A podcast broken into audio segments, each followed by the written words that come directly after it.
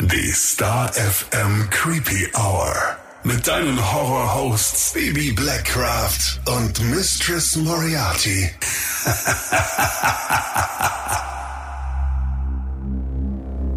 Hallo und herzlich willkommen zurück in der Creepy Hour. Hallo, hallo.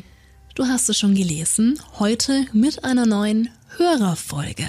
Eine unserer liebsten Serien in der Creepy Hour, oder? Ja, also so und- wiederkehrende. Auch ein Favorit unserer Creepies. Total. Ich finde es auch immer so schön, dass ganz viele Stories, die uns zugeschickt werden, immer mit den Worten anfangen. Ich finde es krass, was anderen so passiert, deswegen traue ich mich jetzt meine zu erzählen. Also es kriegen wir tatsächlich ganz oft. Das finde ich das Schöne, dass die Creepy Hour andere Leute auch komfortet, dann irgendwie halt ja offen darüber zu sein, was, Ermutigt. was einem schon mal Unheimliches passiert ist. Von daher, ähm, ja, finden wir gut. Genau. Ganz wichtiger Hinweis aber für die Folge heute, als wir uns vier Stories rausgesucht haben, ist der Hinweis, dass es heute in mehreren Geschichten um das Thema und den Triggerfaktor Suizid gehen wird. Also falls du da Probleme mit hast, dich äh, getriggert fühlst oder keine guten Gedanken zu hast, bitte einfach Folge skippen, damit wir da auf jeden Fall noch mal einen ganz eigenen Disclaimer gesetzt haben. Genau, das sind wir dir auch überhaupt nicht böse und dann hören wir uns einfach nächste Woche wieder. Warnhinweis. Der nachfolgende Podcast beinhaltet Themen wie Mord, Gewalt und Sexualverbrechen und ist deshalb für Zuhörer unter 18 Jahren nicht geeignet. Der Inhalt könnte Zuhörer und Zuhörerinnen verstören oder triggern. Dann würde ich sagen, dann geht's mal los, oder? Ja, und es ist auch ordentlich was eingegangen, worüber Ja. wir uns sehr gefreut haben. Würde ich sagen, kannst du gleich starten, weil wir so Genau. viele haben. Gar nicht, gar nicht viel rumlabern hier. Wir haben eine Geschichte von der Julia erhalten und zwar über Instagram. Es geht um eine Nichte, heute zwölf Jahre alt. Als sie klein war, so im Alter von fünf bis sechs Jahren, erzählte sie eines Tages ihren Eltern von einer Präsenz, die sie in ihrem Zimmer spürte. Zuerst glaubten ihr die Eltern nicht. Eines Tages schlief ihr Vater bereits, die Mutter war noch im Erdgeschoss des Hauses. Da rannte meine Nichte panisch die Treppe runter, schwer atmend vor Stress. Sie erzählte, da steht ein circa 15-jähriges Mädchen mit langen Haaren vor ihrem Bett und starrt sie durchdringend an. Daraufhin fragte meine Schwägerin sie, ob sie die Präsenz im unteren Stock auch sieht oder spürt. Das verneinte sie. Schwägerin und Tochter gingen wieder nach oben und ab circa der Hälfte der Treppe fing meine Nichte wieder schwer an zu atmen und gestresst zu sein. In ihrem Zimmer begann sie instinktiv verschiedene Steine im Zimmer zu verteilen. Mutter und Tochter setzten sich aufs Bett und hielten ihre Hände. Meine Schwägerin fühlte dabei plötzlich ihre Energie aus ihrem Körper verschwinden und in den ihrer Tochter überzugehen. Sie schrieb einer Freundin, die sich mit Geistern und Präsenzen beschäftigt. Als Tipp bekam sie, dem Geist gegenüber höflich zu bleiben und bestimmt zu sagen, du machst mir Angst, bitte verlasse das Haus. Meine Nichte tat wie empfohlen und sah den Geist aus ihrem Zimmer verschwinden. Der Geist kam nie wieder zurück. Um sicher zu gehen, kam am nächsten Tag die Freundin und legte irgendeinen Zauber über die Tür. Die Freundin erzählte, dass man ja jederzeit auch Geister mit nach Hause nehmen kann, wenn er oder sie an einem kleben bleibt oder man ein behaftetes Objekt mitnimmt. Ab dieser Zeremonie hin blieben plötzlich auch die ominösen Schritte auf dem Teppichboden im elterlichen Schlafzimmer aus, die meine Schwägerin immer für anschleichende Kinder hielt. Anschleichende Kinder. Uh. Creepy. Nein, danke. ja, krass. Ich find's immer super, super creepy, wenn's Kinder betrifft. Und die sagen, sie spüren irgendwas, sie sehen irgendwas. Fünf bis sechs Jahre alt, ja. Vor allem da checkst du schon viel. Ja, und bist aber auch offen. Also so dieses Kindliche, halt einfach für die Welt offen sein, glaube ich schon, dass man da einiges erkennen kann. Aber auch interessant, dass man sagen kann, du machst mir Angst, bitte verlass das Haus. Würde mich auch mal interessieren, wie oft das dann bei anderen Leuten schon funktioniert hat. Weil da scheint ihr ja auf jeden Fall eine Freundin irgendwie im, im Bekanntenkreis zu haben, die sich da sehr gut mit auskennt. Wenn die dann ja auch noch mal was an der Tür gemacht hat ging wahrscheinlich um so eine Art Schutzsiegel wahrscheinlich, damit nichts mehr durch die Tür kommen kann. So hätte ich es jetzt verstanden. Sicherlich. Aber schön auch, dass Schwägerin und Nichte, also Mutter und Tochter, füreinander da waren. Ich find's auch voll gut, dass sie gefragt hat, wo sie das spürt und nicht einfach gesagt hat, ja, geh schlafen oder Ja. so, so wie es ja so oft passiert. Ähm, wirklich, wirklich schön zu hören. Aber die anschleichenden Kinder. Ja, das hätte mir schon viel früher Sorgen gemacht. Weil das Mädchen vor dem Bett sollte ja circa 15 Jahre alt gewesen sein, ne? 15 Jahre alt mit langen Haaren. Hm, Vielleicht hat die da vorher mal gewohnt. Vielleicht. Boah, nee, bräuchte ich nicht, ne? Nie. Wirklich nie. Aber kommen wir zur nächsten Geschichte von Miss Eccles, 82. Über Instagram kam die.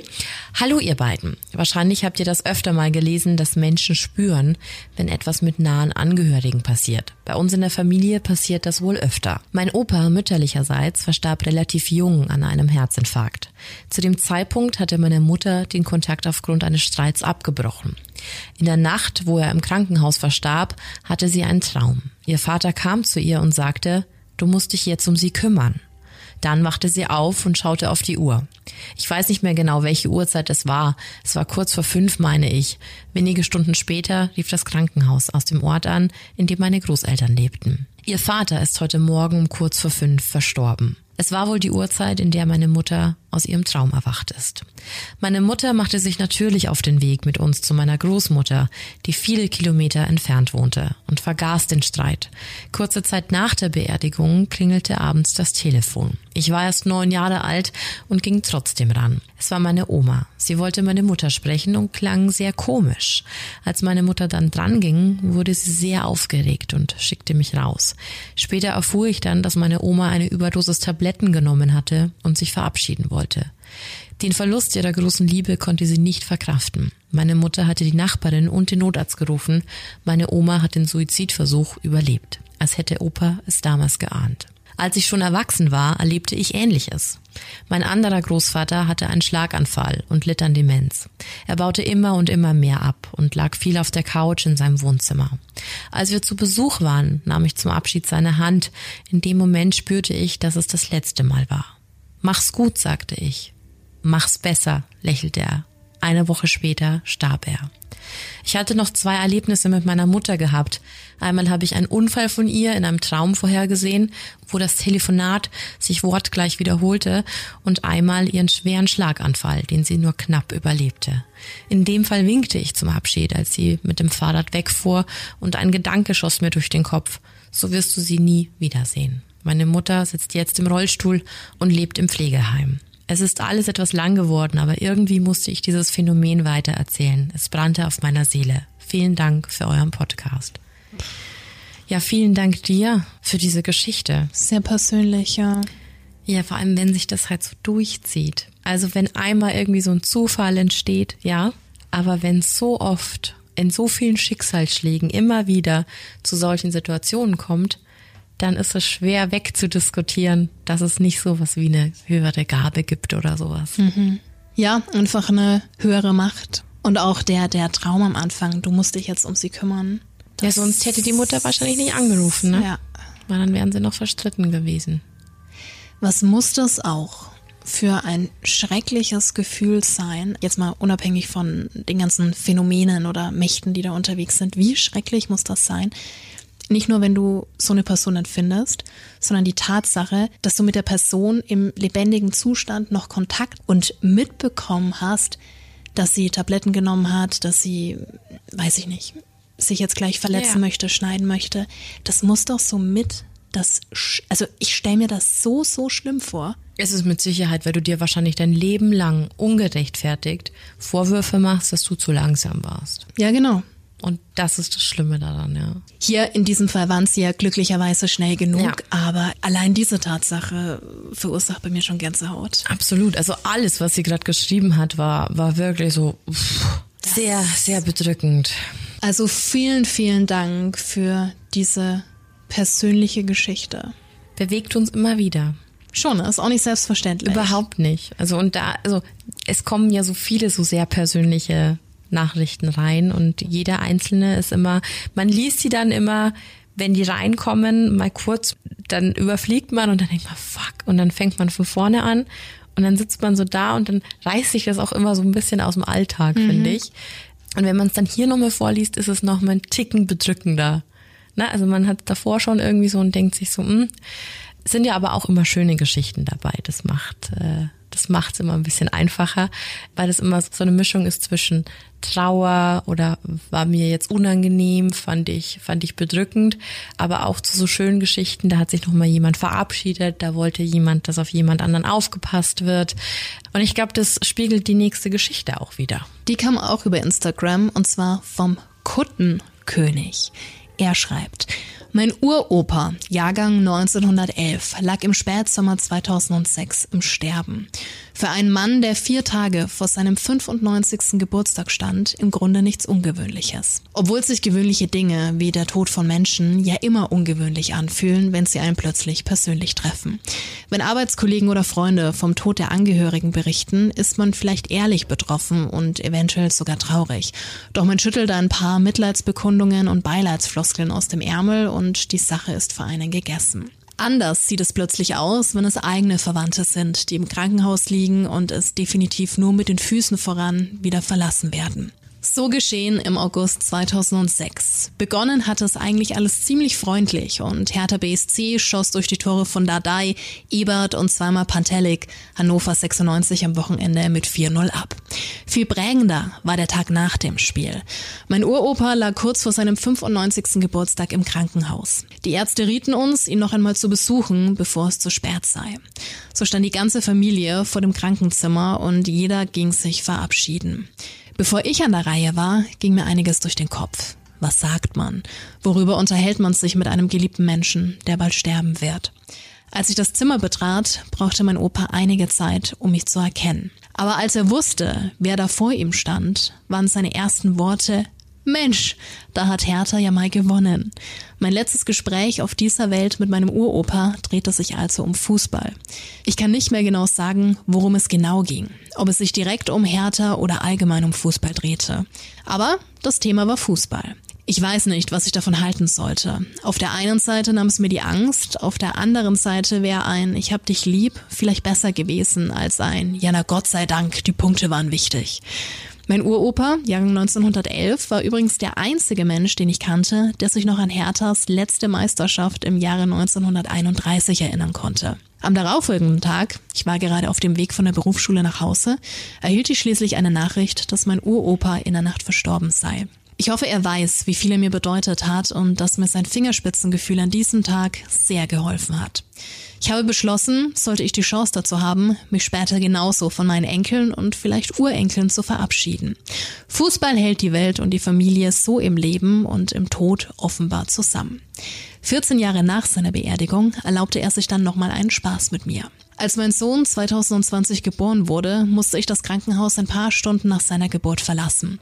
Die Regeln der beginnenden Corona-Pandemie verboten ist, zusammen mit Frau und Kind im Krankenhaus zu bleiben. Alle Argumente und alles Flehen halfen nichts. Ich musste nach Hause fahren. Eine beschissene Situation für alle Beteiligten. Das Krankenhauspersonal war überhaupt nicht aufgestellt, um den fehlenden Vater zu ersetzen. Meine Frau hatte eine ungeplante Sektion hinter sich und konnte die ersten Tage kaum alleine aufstehen, geschweige denn das Neugeborene hochheben.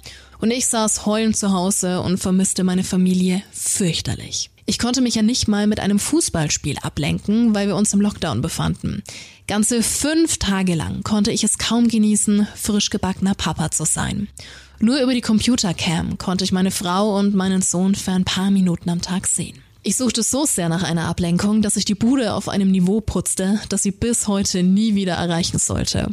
An dem Tag, an dem ich die beiden abholen durfte, war ich viel zu früh dran. Das lag zum einen natürlich daran, dass ich es kaum erwarten konnte, meine Familie wiederzusehen. Zum anderen wollte ich die Gunst der Stunde nutzen, um auf den Friedhof, der neben dem Krankenhaus liegt, zu gehen. Auf diesem Gottesacker liegt im Grunde fast jedes Mitglied meiner Familie mütterlicherseits, das in diesem Jahrtausend gestorben ist. So auch meine Urgroßeltern. Man muss über mich wissen, dass ich eigentlich kein Friedhofsgänger bin. Ich lasse mir meine geliebten Verwandten tätowieren und trage sie bei mir. Aber an diesem Tag hatte ich das Bedürfnis, sie zu besuchen und ihnen von ihrem Urenkel zu berichten. Ich setzte mich also ans Grab und fing an, unbeholfen zu erzählen. Es war befremdlich, diesem großen rötlichen Stein ein Ei an die Backe zu labern. Dadurch, dass ich sowas nicht oft mache, habe ich da keine einfache Übung drin. Aber die Zeit verging schnell und als ich aufbrechen musste, stand ich etwas hüftsteif auf und sagte, dass es mir leid täte, aber ich müsse jetzt los. In diesem Moment wehte eine Böe auf und die Kraft des Windes schien mich in die Richtung des Krankenhauses zu drücken. Ich glaube ja eigentlich nicht an solche Dinge, aber Zufall oder nicht, mir stand ein Tränchen im Auge. Wenige Minuten später hatte ich meinen Sohn im Arm und hätte nicht glücklicher sein können. Als ich ihn aber wieder in sein Wägelchen legte, riss mir die Hose kein kleineres, sondern ein gigantischer, der fast das ganze Hosenbein zerstörte. Ein winziger Nagel in der kleinen Bank, auf der ich am Fuß des Grabes saß, hatte wohl den Stoff meiner Hose perforiert und das Runterbücken zum Kinderwagen löste dann eine Kettenreaktion aus. Wenn ich es nicht besser wüsste, würde ich es meinem Uropa in die Schuhe schieben, denn das war genau sein Humor. Ende der Geschichte. Viele Grüße aus Berlin. So schön geschrieben einfach. Total. Ich hatte immer Bilder im Kopf. Dankeschön, Kuttenkönig. Das war eine sehr schöne Geschichte. Ich fände auch so toll, wie man manchmal den Umgang mit solchen schlimmen Situationen wie Verabschiedungen oder sowas hier nochmal von anderen Leuten mitbekommt. Und ganz ehrlich, hey, wenn es Fußball ist, dann ist es Fußball. Wenn das deine, wenn das eure Comfortzone war und ihr da irgendwie ein gutes Gefühl war habt, dann ist es doch cool. Also, ich finde, manchmal sind solche Gespräche auch ganz schön. Natürlich. Dass man einfach weiß, so hey, für jedem fällt es gerade schwer, irgendwie Gefühle zu zeigen oder ne, sentimental zu werden, fällt vielen ja trotzdem schwer. Und dann ist sowas halt genau irgendwie, du weißt ja trotzdem, wie es gemeint ist. Und äh, ich fand, das hat er in der Geschichte sehr, sehr schön beschrieben. Ja, und hat ja auch gesagt, dass es seinem Opa für das, wie er das beschrieben, Fingerspitzengefühl mhm. dankt. Ich glaube auch, dass da jede Person nochmal ganz individuell, ja, Dinge äußert und mit seinen Liebsten umgeht und sich ja. verabschiedet. Absolut. Ganz genau. Aber das kann schon sein. Also ich glaube auch, manchmal, jeder hat ja so einen eigenen Humor und äh, ich, ich finde es auch ganz schön, dass man sagt, ja, ja, das hätte ihm oder ihr sehr gut gefallen. Total. Hm. Gibt einem Wärme die Geschichte. Ich ne? glaube, jeder auf dieser Welt hat mindestens eine Situation, die ihm passiert ist, da wo er das Gefühl hat, das war jetzt gerade kein, kein Zufall, dass das passiert ist. Mhm. Und so habe ich es bei dieser Windböe auch Genau. Das ist egal, ob du auf einer Beerdigung stehst und äh, die Wolken aufreißen Richtig. und plötzlich äh, Licht durchbricht. Es gibt so viele Kleinigkeiten oder du denkst an jemanden, der nicht mehr da ist und plötzlich kommt das Lied im Radio, das du irgendwie voll mit der Person verbindest. Also da gibt es so viele Kleinigkeiten, so viele, die dann doch irgendwie so kleine, schöne, schöne Momente erzeugen, in denen du dich der Person dann doch noch sehr nahe fühlst. Absolut. Die nächste Geschichte kam per E-Mail und zwar von der lieben Flo. Hallo ihr beiden. Ich habe hier eine Geschichte für euch, die mich bis heute verfolgt und es würde mich interessieren, ob jemand schon mal etwas ähnliches passiert ist. Aber ich fange mal ganz von vorne an. Ich bin in einem sehr großen Haus aufgewachsen. Es hatte ein Erdgeschoss, in dem sich die normalen Zimmer wie Küche, Wohnzimmer und so befanden. Im ersten Stockwerk gab es Schlafzimmer, in denen meine Eltern und meine Schwestern waren. Mein Zimmer befand sich quasi auf dem Dachboden. Um dorthin zu gelangen, musste man eine kleine und eine lange Treppe hoch. Da meine kleinste Schwester nachts nicht gerne allein war und oft Angst hatte, hatte sie sehr oft bei mir im Zimmer anstatt in ihrem eigenen Bett geschlafen. So wie es halt manchmal ist, haben wir auch nicht immer die Nächte durchgeschlafen, sondern sind auch mal gerne im Haus herumgegeistert. Manchmal, um uns was zu trinken zu holen, manchmal aber auch einfach nur so, weil es Spaß gemacht hat. Als wir also eines Nachts wieder unten im Erdgeschoss waren und uns auf den Weg zurück ins Zimmer machen wollten, fiel uns auf der Treppe zum ersten Stockwerk etwas auf. Und bevor jetzt jemand Einbildung vermutet, wir haben es beide gesehen. Es war eine Art Boomerang, der durchs Treppenhaus flog. Es war nicht das einzige Mal, dass uns das passiert ist. Und die Erscheinung oder was auch immer es war, war nicht das Unheimlichste, was wir in diesem Haus wahrgenommen haben. Auf der zweiten Treppe, also zu meinem Zimmer, kam etwas aus der Wand. Ich weiß, sowas ist schwer zu glauben, aber ich schwöre es. Es war die Gestalt eines kopflosen Reiters. Und auch jetzt, gerade in dem Moment, in dem ich euch schreibe, frage ich nochmals bei meiner Schwester nach, die neben mir sitzt. Und auch sie ist sich nach all den Jahren noch immer sicher, Wir haben gesehen, was wir eben gesehen haben. Es war real. Als wir älter waren, haben wir uns nochmal mit dem Thema beschäftigt und auch mit dem Pfarrer aus dem Ort gesprochen. Der meinte, wir wären nicht die Ersten, die von sowas berichten was wir schon extrem heftig fanden. War das also ein lokaler Geist, ein Omen? Was war das? Dann sind wir auf die Legende des Hessen gestoßen und hier lag für uns dann irgendwie die Erklärung. Es gibt nämlich die Legende, dass der kopflose Reiter zu denen kommt, die die Grenzsteine bzw. Grundsteine versetzen. Der Kopflose soll selbst wegen eines solches Vergehens geköpft worden sein und soll die erschrecken, die es ihm nachtaten, um somit Schlimmeres zu verhindern. Im 21. Jahrhundert bedeutet das wohl eher Streit mit den Nachbarn zu vermeiden, anstatt exekutiert zu werden. Aber in unserem Fall war der Hinweis dann doch zutreffend, denn unsere Eltern hatten zu diesem Zeitpunkt tatsächlich angebaut. Mich würde echt interessieren, ob es noch andere aus der Creepy Family gibt, die den Reiter schon einmal gesehen haben. Naja, das war's soweit von mir. Liebe Grüße, Flo. Ein fucking Reiter. Spooky AF. Ohne Kopf. Ja. Der Hesse ist, by the way, auch der, der in Sleepy Hollow skizziert wird. Das ist schon sehr unheimlich. Ich fand es auch cool, dass ähm, Flo nochmal geschrieben hatte, dass sie, während sie die Nachricht verfasst hat, auch nochmal mit ihrer Schwester gesprochen hat. Ja, dass sie sich einfach nach so vielen Jahren auch noch sicher sind. Ich glaube da schon dran. Natürlich. Ich glaube da schon dran. Ich find's auch super krass, dass der Priester sagt, äh, ja, kommt öfter vor. Schon krass, oder nicht? Ja. Also so detailliert. Also nicht, dass es mal ist so, hey, da sind komische Sachen umgefallen, der Bierkrug steht nicht mehr an dem Ort, wo er vorher stand oder weiß ich nicht, solche Sachen, Das weißt ist du? eine ganz andere Nummer. Ein kopfloser Reiter. eine Figur, die aus der Wand heraustritt. Und mich würde auch voll interessieren, was dieser Boomerang war. Und der ist anscheinend wirklich öfter aufgetaucht. Lass mich nochmal googeln. Also ich meine, klar, hast du das Bild so vor Augen, aber ist das creepy? Ja, vor allem ein Reiter auf dem Pferd, das ist ja jetzt auch nicht klein. Ja, Das ist ja riesig. meinte ich ja vorhin. Aber was, ich schaue gerade auf den Bildern, was dieser Boomerang sein könnte. Denkst du vielleicht, dass es eine Waffe war?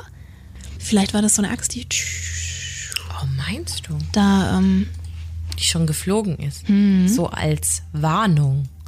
weiß ich nicht, vielleicht.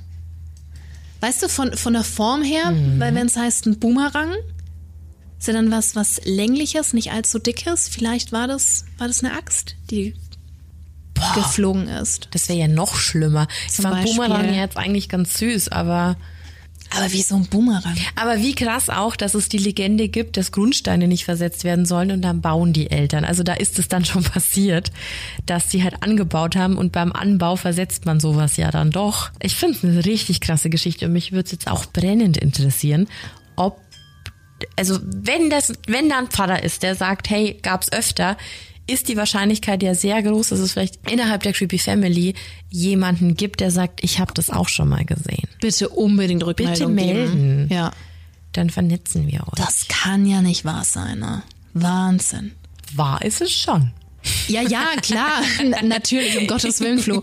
Natürlich ist es wahr. Aber ähm, ich stelle mir dieses Szenario so, so, so unheimlich vor. Vor allem als Kind auch noch. Auch jetzt, ich würde mir die Hosen machen. Ich würde mir die Hosen machen. Stell dir mal vor, wir sind jetzt hier in unserem schwarz gestrichenen Studio. Jetzt stell dir mal vor, auf einmal kommt da ein kopfloser Reiter mit Pferd durch. Ich würde durchdrehen. Ja, und dann auch noch in dieser, in dem, in dem kleinen Aufgang von der Treppe. Boah. Da ist ja auch nicht so viel Platz. Nee. Horror. Also bitte, bitte Feedback geben, ob das Ja, jemandem schon mal passiert Das ist. wäre echt äh, Muss ja sehr dann hilfreich. Und vielleicht müssen wir auch mal was über den Hessen machen. Mhm. Da gab's viele Einträge zu. Sehr gerne. Schauen wir mal, vielleicht melden sich ja Leute und dann kann man da noch mal Eine extra Folge zu machen. Ganz genau. Wow. Von der Flo kommen wir jetzt aber noch zum Florian. Der hat uns über Facebook kontaktiert, schreibt, Hey ihr Lieben, ich höre euren Podcast bereits seit circa einem Jahr. Es ist schon krass, was anderen passiert ist und immer wieder interessant, was man daraus für Parallelen ziehen kann. Nach einiger Überlegung traue ich mich jetzt auch mal, meine Geschichte zu erzählen. Der ein oder andere findet es vielleicht interessant. Es begann in meiner Kindheit. Wir wohnten in einem Haus auf dem Land zwischen Brandenburg und Potsdam. Ich habe zwei ältere Schwestern, damals schon im Teenageralter. Ich war zwischen sieben und acht. Meine Geschwister wohnten im obersten Stockwerk unseres Hauses. Obwohl die beiden oftmals nicht zu Hause waren, hörte man Schritte und jemanden die Treppe benutzen. Auf Nachfragen, ob jemand anderes es hört, meinten alle, das sei ein Marder oder ähnliches auf dem Dachboden. Ich war mir aber zu 100% sicher, dass es Schritte waren. Meine Schwestern zogen irgendwann aus und ich ins obere Stockwerk. Dort waren immer wieder komische Dinge zu bemerken. So hatten wir eine Falltür, die ab und zu knarrte, als würde jemand reinkommen. Genauso Schritte auf der Treppe. Es war nie jemand zu sehen. Als ich älter wurde, machte ich eine Ausbildung zum Bäcker in unserem Ort.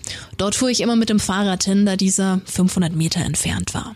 Eines Morgens, so um 1.30 Uhr auf dem Weg zur Arbeit, stand eine Frau in unserer Bushaltestelle. Sie trug ein weißes Kleid und hatte weiße Haare sowie einen bleichen Teint. Sie sagte nichts und starrte mich nur an.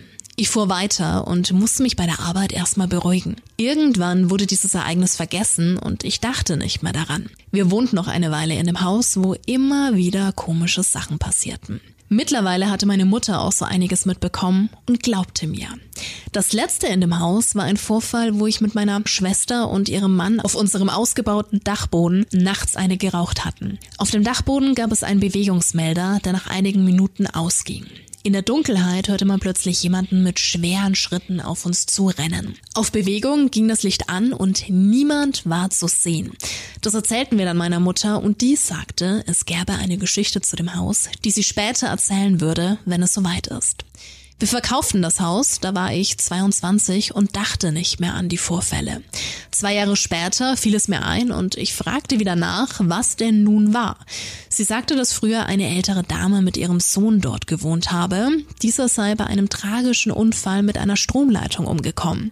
Die Frau wurde sehr wunderlich und die anderen Dorfbewohner redeten davon, dass sie eine Hexe gewesen wäre. Sie verstarb dann irgendwann auf natürliche Weise. Bis heute, mittlerweile bin ich 33, habe ich immer wieder Träume, negative, aber auch positive, rund um dieses Haus. Ich bekomme immer noch Gänsehaut, wenn ich dort vorbeikomme. Leider weiß ich nicht, wie es dem heutigen Besitzer ergeht, was interessant zu wissen wäre.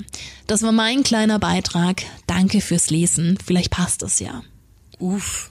Uff. So ein bisschen wie im Conjuring Universe. Ich habe jetzt instant halt sowas wie, also Conjuring tatsächlich dieses Haus im Kopf gehabt, wo Ja. sich die Hexe am Baum erhangen hat. Oh. Wie unheimlich ist. Das könnte ja wirklich aus einem Horrorfilm sein. Licht geht aus, irgendwas läuft auf dich zu, Licht geht an und da ist nix. Übel. 1A Horrorfilmmaterial. Mir reicht auch schon die Geschichte, dass er nachts um halb zwei da eine, eine weiße Frau im weißen Kleid an der Bushaltestelle gesehen hat. Ich meine, wir beide wir müssen ja auch beruflich ab und zu mal sehr früh aufstehen. Du ja die letzten Monate immer wieder.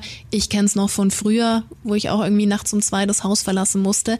War schon immer super, super gruselig. Aber wenn du dann da noch jemanden triffst und keine Ahnung, irgendwie, wir sind Ja. safe im Auto unterwegs, aber er halt mit dem Fahrrad auch noch. Das ist, uch. Nee. Nee, und wie du schon sagtest, äh, Bewegungsmelder sind auch immer so eine Sache, ne? Allgemein. Also es ist egal, ob man auf dem Klo sitzt und das Licht geht aus, weil er nur auf Bewegungsmelder reagiert. Oder ähm, du draußen stehst. Es ist, war, es ist immer, es ist immer voll komisch. Ja. Aber weißt du, bei was ich auch immer noch bin? Bei dieser Falttür, die man so, Wie so eine Ziehharmonika. ja, die man halt so aufschieben kann. Wenn die halt knarzt, als ob jemand reinkommt, die kannst du ja nicht mehr verschließen. Nee. Verschließen kannst du nicht. Aber ich kann mir schon vorstellen, dass die ab und zu Geräusche macht. Das Holz arbeitet, erzählen mir meine Eltern, seitdem ich fünf Jahre alt bin, Aber wenn ich vor irgendwas Angst habe. Aber eine Falttür ist doch nicht aus Holz. Wollte ich gerade sagen. Die gibt's ja auch aus anderen Materialien.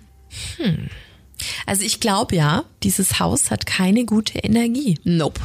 Florian, ich Gut, dass ihr da ausgezogen Wirklich? seid. Findest, ich wollte dich nicht unterbrechen, was wolltest gut. du sagen? Dass äh, ich es auch spannend finde, dass er immer noch davon träumt. Ja, sowohl positiv als auch negativ. Und ich finde es auch ganz spannend, dass die Mutter das wusste, aber es nicht kommuniziert hatte und meinte dann, okay, ich erzähle es euch später mal. Findest du das gut oder nicht so gut? Ich würde es meinen Kindern jetzt wahrscheinlich auch nicht auf die Nase binden. Ich find's ganz schwierig, weil ich ja schon mal in der Situation war, dass wir in ein Haus gezogen sind, das ja einer ehemaligen Friedhofsgärtnerei gehört hatte. Ja. Mein kleiner Kopf hat damals schon unfassbare Geschichten im Kopf zusammengesponnen, was wohl in diesem Haus schon mal passiert ist, weil Grabsteine, die ja falsch beschriftet worden sind, bei uns im Garten als Zierde verwendet worden sind, weil die ja, es war halt der Steinmetz, der da gewohnt hat und Genau. natürlich hat er das wieder verarbeitet. Ähm, alleine diese Tatsache, dass sich Steine bei uns im Garten umgedreht hat, ich wusste, dass es ein früherer Friedhofsgärtner war, aber ich diese Grabsteine reell in unserem Garten liegen hab sehen, hat schon so viel mit meiner Fantasie gemacht, dass ich nicht wüsste, was passiert wäre, wenn jetzt meine Mutter gesagt hätte, da hat sich übrigens jemand unterm Dach aufgehangen. Verstehe ich, ja. Deswegen, ich bin tatsächlich auch mal in äh, eine Wohnanlage gezogen. Da äh, war das der Fall in der Tiefgarage. Dass sich da jemand das Leben genommen Das hat. ist ein Pärchen. Ein Pärchen gleich. Im Auto dann. Hat sie aufgehängt. Oh. Da habe ich aber auch nur, das hat mir auch niemand beim Einzug erzählt. Musste ja auch keiner erzählen, ja. Weiß ich nicht. Ich glaube rechtlich nicht. Ich glaube rechtlich schon. Ist das so? Ich, also wa wahrscheinlich, wenn du kaufst, wahrscheinlich nicht, wenn du mietest. Aber ich glaube, rechtlich gesehen, zumindest in Amerika, ist es so, dass die bis zu einer gewissen Zeit sagen müssen, wenn was passiert ist. Also so innerhalb der letzten sieben Jahre oder so. Deswegen würde ich, egal wo ich mit einem Makler oder einer Maklerin stehe, immer akkurat danach fragen. Ist ja nicht verboten.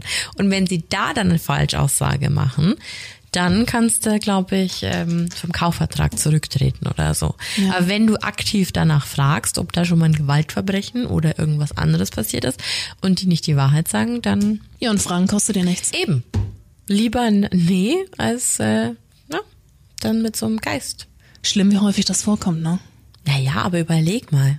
Ja, ja, Ey, klar. Die Leute, also ich gehe davon aus, dass in jedem Haus schon mal jemand gestorben ist. Gestorben, definitiv. Gestorben, definitiv. Ich war jetzt bei Suizid und ich meine, da ist die Dunkelziffer ja auch nochmal sehr hoch, aber Ja. verstorben, ganz klar.